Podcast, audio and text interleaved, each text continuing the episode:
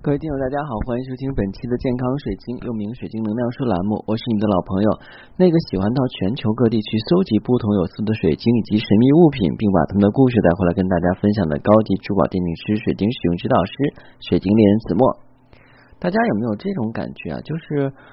忙碌一天之后呢，突然会觉得自己很疲惫，想在舒服的房子这个床上啊躺一下，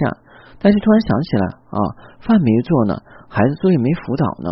然后今天的一些工作没有做完，那强打起精神的话我们去做，等做完之后到了该睡觉的点的时候，发现一点困意都没有了。我经常会有这种感受。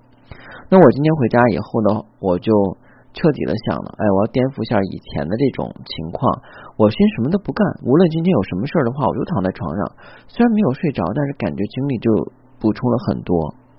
其实有的时候我们都会强压自己去做一些事情，这些事情确实对我们的生活很重要，但是往往我们委屈了自己的身体啊，尤其是对于我们的自己的意识的话呢，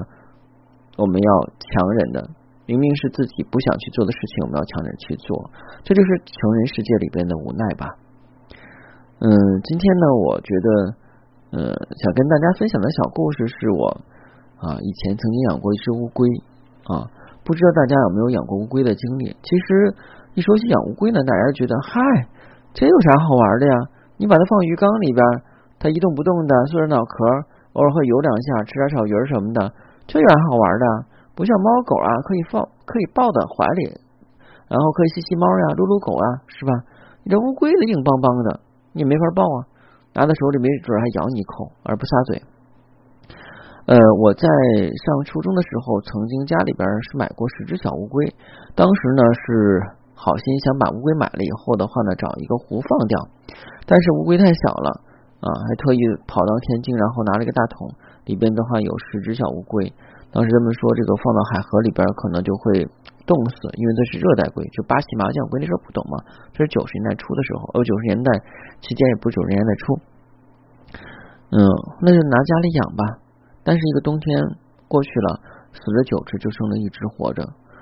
因为9死1生嘛，所以我对这一只龟非常非常的重视养了差不多7年嘛，然后到我该上大学的时候，就觉得没有办法再有精力去照顾它也惦记它，就把它放到一个寺庙的放生池里边放生了前不久呢，到一个寺院去然后一个师傅跟我说这种乌龟的话放不到放生池，放到放生池以后东西会冻死。当时我就很后悔，我们小龟龟可能会被冻死吧人有的时候的话呢就会犯错误，但是有些错误可能一辈子就会没有办法弥补。不知道您在这一生中有没有一些问题或者有些错误的话让您记忆犹新今天跟大家分享的晶石呢是龟背石刚才讲到乌龟了，现在就要讲龟背石。龟背石呢，其实顾名思义，它长得跟乌龟的背甲一样它是一种特殊的呈岩结合，表面存在着多边形的同心环，并且是放射状的这种吸脉因此呢话类似龟背的花纹而得名。它呢是在覆水凝胶的沉积中析出的结合物质脱水而收缩成的这种裂隙，而后的话呢被其他的矿物所填充而成，像梅西地质岩层的主要建这个磷铁矿的这种龟背石的结合这种的话呢，就是说有一个非常有名的龟背石是在大连的金石滩公园旁边，据说呢这种龟背石就有2块，一块在加拿大，另外一块的话呢这个不如咱们大咱们的这个比较大，加拿大呢只有1/3。目前呢，在地质学界呢有一种解释，认为是在5.41年之后的话呢，沉积的这个粉砂岩在干燥炎热的气候条件下暴露干裂，其裂缝又形成这种被绿色沉积物所覆盖和填充，然后形成如这个龟背一样的网格状的这个裂隙这个龟背石的话呢是比较有意思当然我也很有幸的话呢收集了一块龟背石。我想大家可能没有兴趣去听它是怎么形成的，没有兴趣听它的这个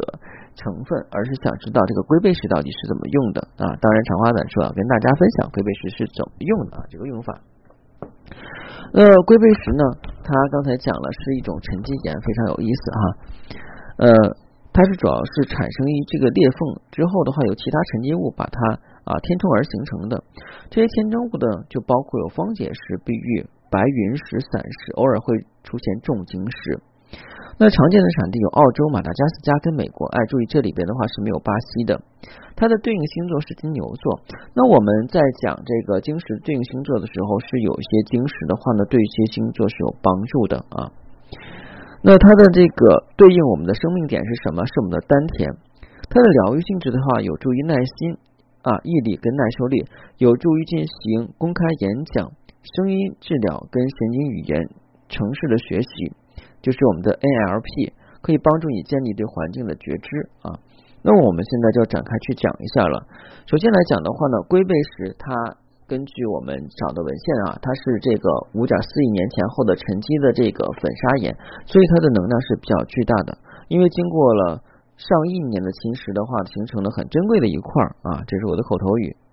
所以呢，它的这个能量是非常巨大的。因为巨大能量的物品呢，它不会被动摇啊。就像我们说一种大山啊，一般来讲的话呢，不会说风一刮把一栋山给刮跑了啊，但是一刮的话可能会把一个楼给吹坏了啊，断成两截，会把汽车刮跑了，这是我们认为已经很大的。当然人很渺小呢，一刮的话呢，如果人楼都能吹成两截，那这个人肯定不知道卷到哪儿去了啊。那龟背石的话呢，它的能量很巨大啊。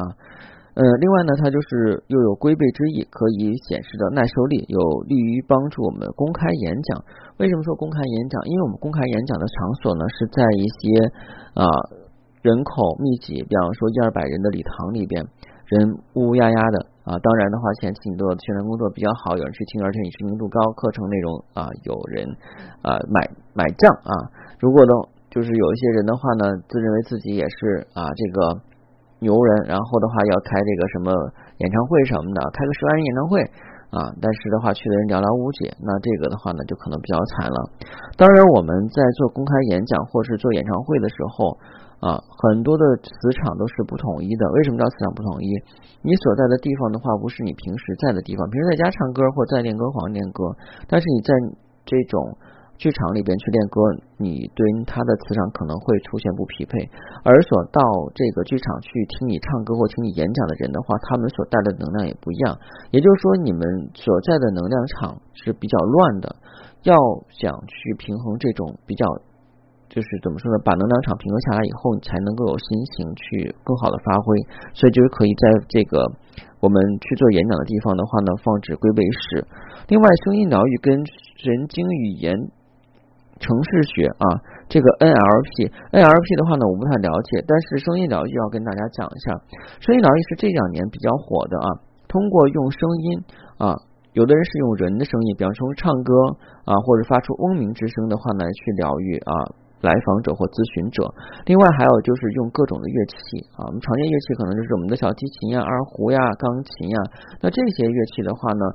是通过弹奏出美妙的声音，然后来大家疗愈。还有一种是通过发出清脆悦耳的声音，比方说风铃的疗愈这个萨满鼓的疗愈还有这个雨棍的疗愈那个海浪鼓的疗愈，还有就是我们的尼泊尔铜钵的疗愈。那这些疗愈方式呢，其实是另外一种，是通过这种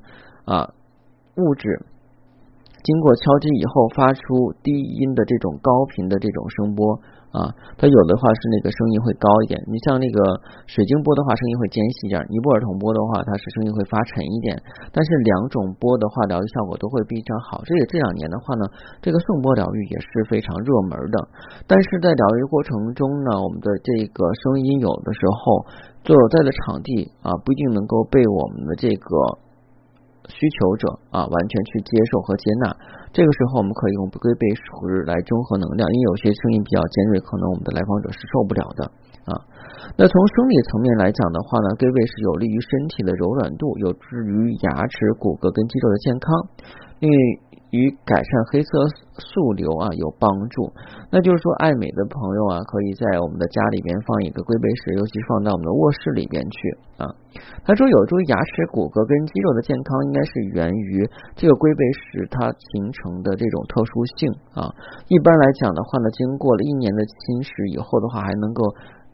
保存至今，并且形成独特美丽的花纹，而且里边有各种填充物，就说明的话它是很结实，而且的话它的能量很充足，它这种能量是来自于一种强大而稳定的能量。还有从情绪跟心灵层面的话，有助于你的这个情绪弹性啊。这个情绪弹性是怎么讲呢？就是我们现在很多人的话呢，容易发怒，就是说就是容易出现两个极端。要么的话就是属于一切事情都放下了，我看得很开啊。这个时候发现啊，家里边这个怎么说呢？啊，今天忘了买食物了，买吃的了，明天早饭都没有了，你放得很开。哎，我饿一顿无所谓啊，但是你别忘了你还有孩子呀。那这种的父母是不称职的啊。另外一种的话呢，就是急躁型的啊，就觉得孩子啊，今天吃饭的时候的话吧唧嘴，然后他就难受一天。我怎么能教育出这样的孩子呢？啊，我教育失误还是学校老师没有好好教呀？我孩子不知道这样出去的话呢，这不是被人笑到大牙？他出去以后怎么找对象呀？啊，他要是这样的话呢，吧唧嘴，他以后怎么生活呀？啊，这个不是一个好的苗头啊，他就会想很多啊。这种纠结的话，人不在少数啊。那归位时呢，可以让我们的这个性格的话产生一种弹性。就像我们讲的这个乌龟非常有意思哈。乌龟的话呢，我们讲前年的王八，半年的龟，它的这个心跳是很慢的，而且呢，就是我们对乌龟的感受就是稳如泰山啊，慢慢悠悠的啊，